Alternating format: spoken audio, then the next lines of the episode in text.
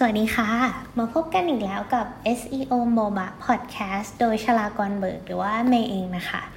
วันนี้เราก็จะมาคุยกันเรื่อง SEO แบบเข้าใจง่ายๆ ฟังสบายๆ อย่างเช่นเคยนะคะ และใน EP ที่ 4 นี้ค่ะ เราจะมาคุยกันเรื่อง Search Intent หรือว่าจุดประสงค์ในการค้นหาค่ะ ซึ่งเรื่องนี้เป็นเรื่องที่สำคัญที่สุดเลยในการทำ SEO สำหรับเมย์นะคะ เพราะว่าเคยได้ยินไหมคะที่คนพูดว่า คนไม่ใช่ทำอะไรก็ผิดใช่ไหม ดังนั้นแล้วเหมือนกันเลยค่ะ ถ้าเราทำคอนเทนต์ผิดตั้งแต่แรกเนี่ย จะให้ติดอันดับบน Google ได้คือยากมากๆเลย มันเหมือนคนไม่ใช่นี่แหละทำอะไรมันก็ผิด มันไม่มีทางติดอันดับหน้าแรกได้เลยค่ะ ทีนี้เราก็เลยต้องมาดูกันว่า Search Intent เนี่ยคืออะไรทำไมมันถึงสำคัญ แล้วมันมีอะไรบ้าง เราจะได้ทำคอนเทนต์ได้ถูกต้อง จะได้มีโอกาสติดอันดับหน้าแรกบน Google ได้ ไปพร้อมๆกันนะคะ ย้อนกลับไปดูนิดนึงค่ะ Google เนี่ยเขาบอกไว้ว่า มิชชั่นหรือว่าพันธกิจหรือว่าเป้าหมายของเขาแล้วกันนะคะ คือการจัดการข้อมูลทั้งหมดในโลกนี้ค่ะ ให้มันเข้าถึงได้แล้วก็เป็นประโยชน์สำหรับทุกคน ดังนั้นหน้าที่ของ Google นะคือการจัดการข้อมูลใช่ไหมหน้าที่ของเราคือการทำข้อมูลให้มันมีประโยชน์สำหรับคนค่ะ และมีประโยชน์เนี่ยมันดูยังไง บางอย่างเนี่ยมันอาจจะดีแต่มันอาจจะไม่เหมาะกับเราตอนนั้นใช่ไหมคะเช่นเราเจอคนหนึ่งซึ่งดีมากเลยแต่ว่ามันไม่ใช่เวลานี้อะ เขาอาจจะมีเป้าหมายในชีวิตที่ไม่ตรงกับเรา เขาอยากจะไปเรียนต่อเราอยากจะสร้างครอบครัวแล้วสมมุติแบบนี้เขาจะดีแค่ไหน แต่มันไม่ใช่เวลาที่ถูกต้อง มันไม่ตรงจุดประสงค์กันแบบนี้มันก็ไม่เวิร์กใช่ไหมคะยกตัวอย่างการทำ content แล้วกัน สมมุติว่าเป็นวันพิเศษของป๊าป๊าของเรา เราอยากจะทำกาแฟที่ป๊าป๊าชอบแบบดีที่สุดเลยป๊าไม่เคยกินกาแฟนี้มาก่อนเลย เราอยากทำเซอร์ไพรส์ใช่ไหม เราก็ลองไป search ใน Google ใช่ไหมคะ กาแฟที่ดีที่สุดนู่นนี่ แต่ไอ้ที่ขึ้นมาค่ะ มันเป็นร้านกาแฟหมดเลย แบบนี้มันก็ไม่ตรงกับจุดประสงค์ในการค้นหาของเราใช่ไหมเพราะเราอยากเสิร์ชเพื่อที่จะทำกาแฟให้ปาเราเอง แต่ดันเจอแต่ร้านกาแฟค่ะ แบบนี้ข้อมูลดีแค่ไหนแต่มันก็ไม่มีประโยชน์อะดังนั้นมันก็ผิดพันธกิจของ Google แล้วใช่ไหมเขาบอกว่าข้อมูลต้องมีประโยชน์แล้วก็เข้าถึงได้ นี่แหละค่ะคือที่มาของ search intent search intent เนี่ยค่ะ มันคือจุดประสงค์ในการค้นหาพูดง่ายๆก็คือดูว่าคน search คำนี้ไปทำไม บางคนเนี่ย search เพื่อจะซื้อของ เขาก็อาจจะอยากเห็นหน้าที่เป็น e-commerce เห็น Shopee Lazada ขึ้นมา บางคนเนี่ยยังไม่ได้อยากซื้อใช่ไหมคะ อยาก ดูก่อนว่ามันมีตัวเลือกอะไรบ้าง สมมติอยากจะซื้อครีมสักอันแต่ยังไม่รู้เลยว่าจะซื้อยี่ห้อไหนดี แบบนี้ค่ะ เขาก็เสิร์ชเพื่อดูรีวิวอะอาจจะยังไม่ได้อยากเจอการซื้อโดยทันทีไม่ได้อยากเจอร้าน แต่ว่าอยากเจอรีวิวบางคน search เพื่อตอบคำถามหนึ่งที่สงสัยค่ะ เช่น backlink คืออะไร เรียน SEO ที่ไหนดี ก็ต้องเรียนกับเมย์ใช่ไหมคะกำลังทำคอร์สอยู่นะคะ ในเวลาที่ทุกคนได้ฟังพอดแคสต์นี้ รอกดใส่เลยนะคะ ตั้งใจว่าจะออกเร็วๆนี้ในเดือนหน้าแน่นอนอะพวกนี้ค่ะมันเป็นการ search เพื่อตอบคำถามเนอะฉะนั้นสิ่งที่เราอยากเห็นมันก็จะเป็นแบบเออเช่นบล็อกต่างๆ วิดีโออะไรแบบนี้ที่มันตอบคำถามของเรามันจะไม่ใช่หน้าอีคอมเมิร์ซแหละจะเห็นว่าจุดประสงค์ของการค้นหาแล้วมันมีหลายอย่างมากเลยค่ะ ซึ่งมันฟังดูง่ายใช่ไหมก็แค่คิดว่าแบบ เอ๊ะ ถ้าคน search เพื่อซื้อเสื้อกันหนาวก็น่าจะเป็นเสื้อกันหนาว แต่ที่จริงแล้วมันไม่ง่ายขนาดนั้นค่ะ มันจะซับซ้อนนิดหนึ่งตรงที่สมมติคน search คำว่าโรตีโรตีเฉยๆเลย แบบนี้เราจะรู้ได้ยังไงว่าเขา search เพราะเขาอยากทำหรือเขาอยากหาร้านโรตีหรือเขาอยากหาโรตีสำเร็จรูปอะไรอย่างเงี้ยฉะนั้นมันค่อนข้าง tricky นิดนึงค่ะ แต่ถ้าเราทำ content ของเราให้มันตรงกับ Search Intent ได้เนี่ย นอกจากจะได้ content ที่เป็นประโยชน์กับคนจริง ๆ แล้ว ช่วยสร้างโลกอินเทอร์เน็ตโลก Google ของเราให้มันมีแต่ข้อมูลที่มันมีประโยชน์ได้แล้วเนี่ยค่ะ มันก็ยังช่วยเพิ่มโอกาสในการติดอันดับหน้าแรกให้เราด้วยใช่ไหม เพิ่ม CTR ให้คนคลิกเข้ามาพอคนคลิกเข้ามาแล้วเนี่ยคนก็ยังมีโอกาสที่จะอ่านเว็บเรานานๆ ใช้งานเว็บเราได้นานๆ หรือคลิกไปดูหน้าอื่นที่เกี่ยวข้องแล้วมันเป็นประโยชน์กับเขาได้ การที่คนใช้เวลาในเว็บเรานานๆ หรือว่าดูหลาย ๆ หน้านี่ค่ะ มันก็ยังเป็นการส่งสัญญาณไปให้ Google ด้วยว่า เอ้ย เว็บนี้ดูมีคุณภาพนะ ดูแบบ เอ้ย คนเข้ามาแล้วได้ประโยชน์จริง ๆ เทียบกับการที่สมมติว่า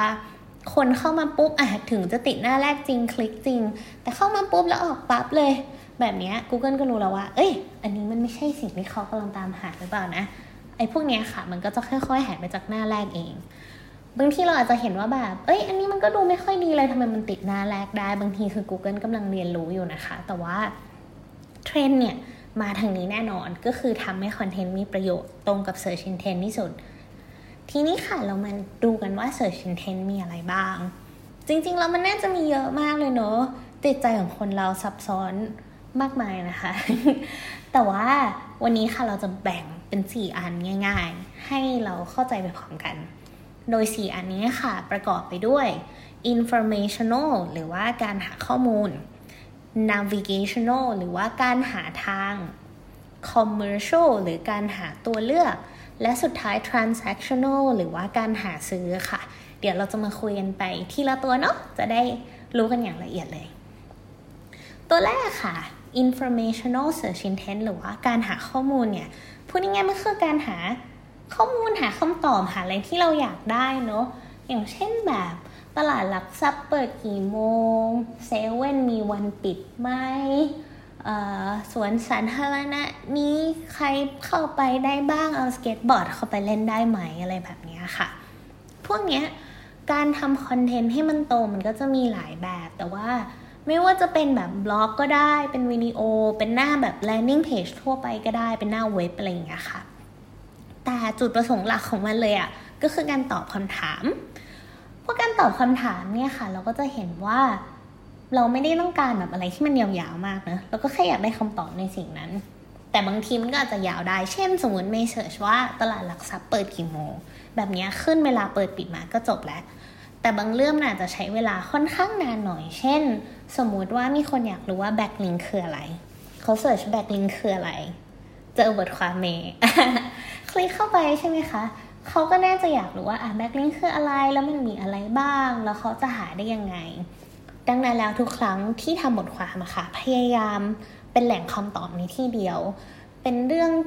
เป็นบทความที่ลึกที่สุดครบที่สุดในเรื่องนั้นๆ ให้คนอะได้ประโยชน์จริง ๆ ไป มันไม่ได้เกี่ยวกับว่า บทความนั้นหรือคอนเทนต์นั้นจะต้องสั้นหรือยาว แต่ว่ามันต้องตอบคำถามแล้วก็ครบที่สุดในเรื่องนั้นๆให้ได้ แบบนี้ค่ะก็คือเป็นการทำคอนเทนต์ที่ตอบโจทย์ การหาข้อมูลหรือว่า informational search intent ข้อ 2 ค่ะ คือ navigational หรือว่าการหาทาง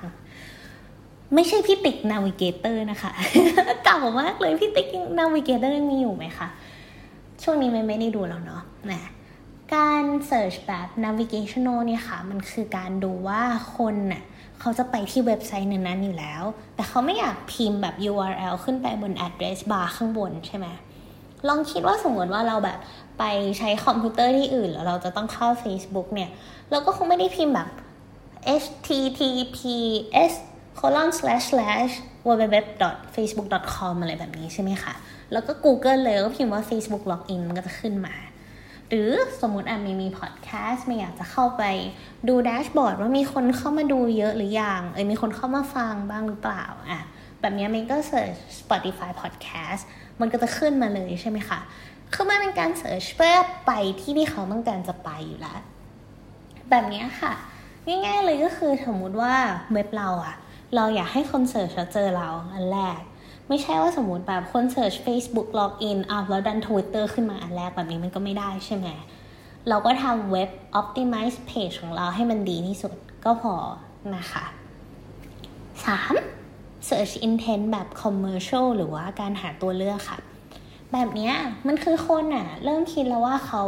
มีความต้องการอะไรบางอย่างที่เขาจะทำ action อะไรสักอย่างในอนาคตค่ะ เช่น สมมติเขาต้องการซื้อสินค้า อยากซื้อเสื้อกันหนาวสักตัว ตอนนี้เขาอาจจะ search review เสื้อกันหนาวเฉยๆ เพื่อที่จะดูก่อนว่าจะซื้ออันไหนดี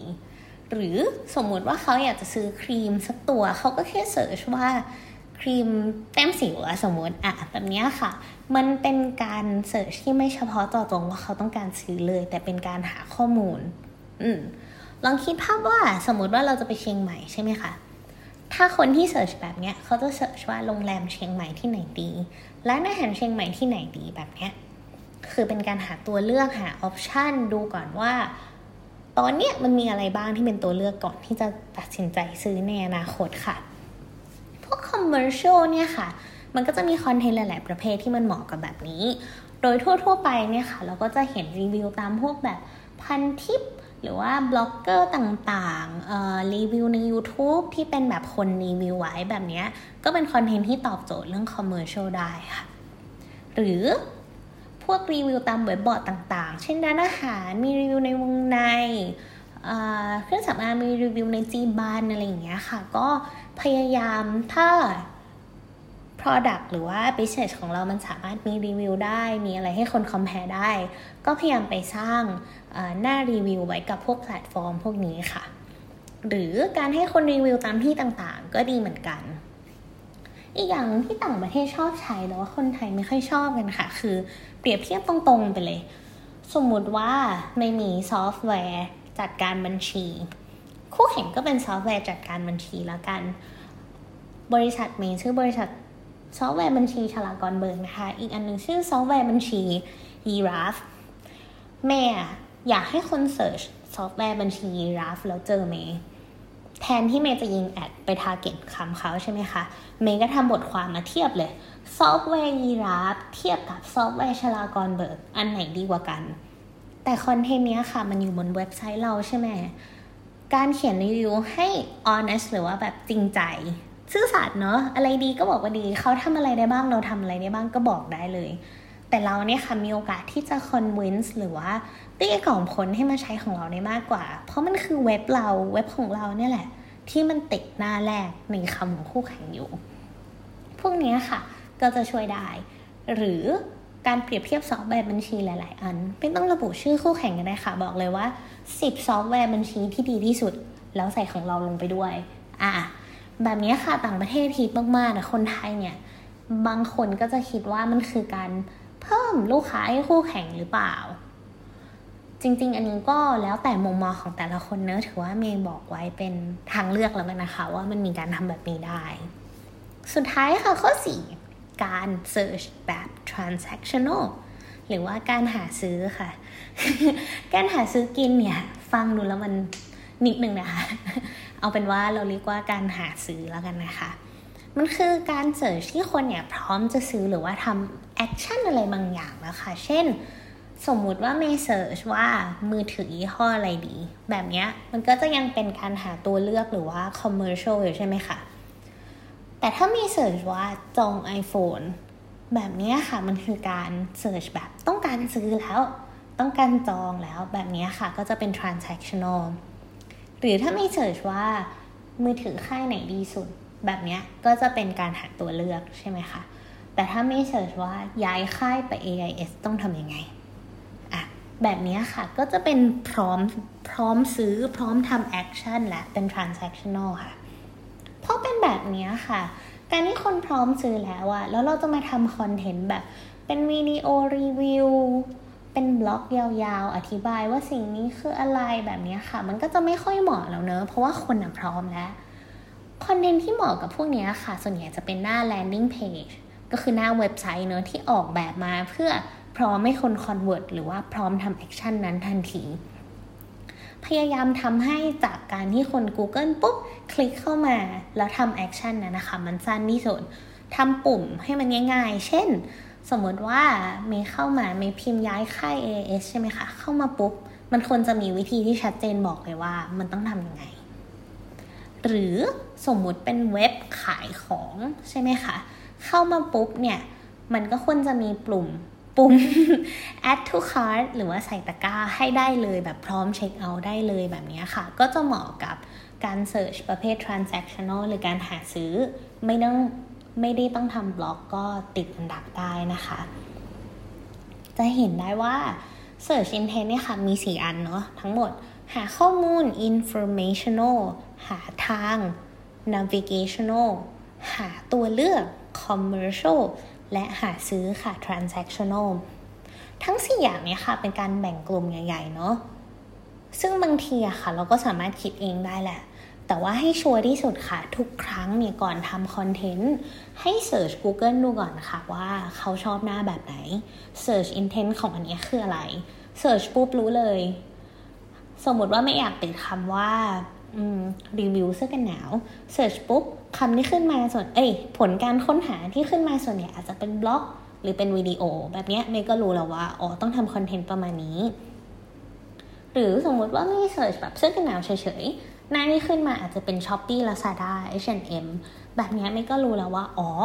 เขียนบล็อกอะยังไงก็ไม่ติดแบบเนี้ยทำหน้าเว็บที่เป็นหน้าสินค้าดีกว่า เป็นเหมือนอีคอมเมิร์ซให้คนซื้อได้เลยแบบนี้ค่ะ ก็จะดีกว่า นอกจากการ search เพื่อให้เข้าใจ Search Intent แล้วอะค่ะ การที่เราค้นหาคำที่เราอยากได้ก่อนทุกครั้งเนี่ย ยังทำให้เราเข้าใจด้วยว่า Google ชอบคอนเทนต์สไตล์แบบไหนค่ะ เช่น บางคำเนี่ย เป็นการ search แบบ informational เหมือนกัน แต่สำหรับบางคำเช่น iPhone unboxing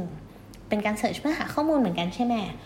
ไอตัวผลลัพธ์ที่ขึ้นมาค่ะเป็นวิดีโอหมดเลย แบบนี้เขียนบล็อกให้ตายก็ไม่ติดเนาะ หรือสมมุติไม่เสิร์ชคำว่า backlink คืออะไร สมมุตินะคะคำนี้ขึ้นมาผลการค้นหาขึ้นมาเป็นบล็อกหมดเลยทำวิดีโอให้ตายก็ไม่ติดนะคะ ดังนั้นนอกจากการเข้าใจ search intent แล้วเนี่ย การค้นหาคำที่เราอยากติดก่อนทุกครั้งเนี่ย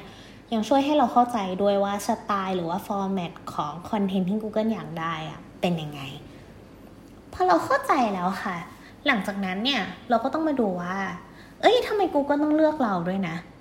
ไอผลการค้นหามันก็มีสิบหน้าแรกอยู่แล้วนี่ ทุกอย่างมันก็ดูโอเคทำไมเขาถึงต้องเอาของเราไปแทรกค่ะย้อนกลับไปดูอีกทีเขาบอกว่าจุดประสงค์คือทำให้ข้อมูลที่มีประโยชน์มันเข้าถึงได้ใช่ไหมดังนั้นแล้วค่ะ เราต้องทำคอนเทนต์เราอะให้มันมีประโยชน์กว่าคนที่ติดหน้าแรกอยู่แล้ว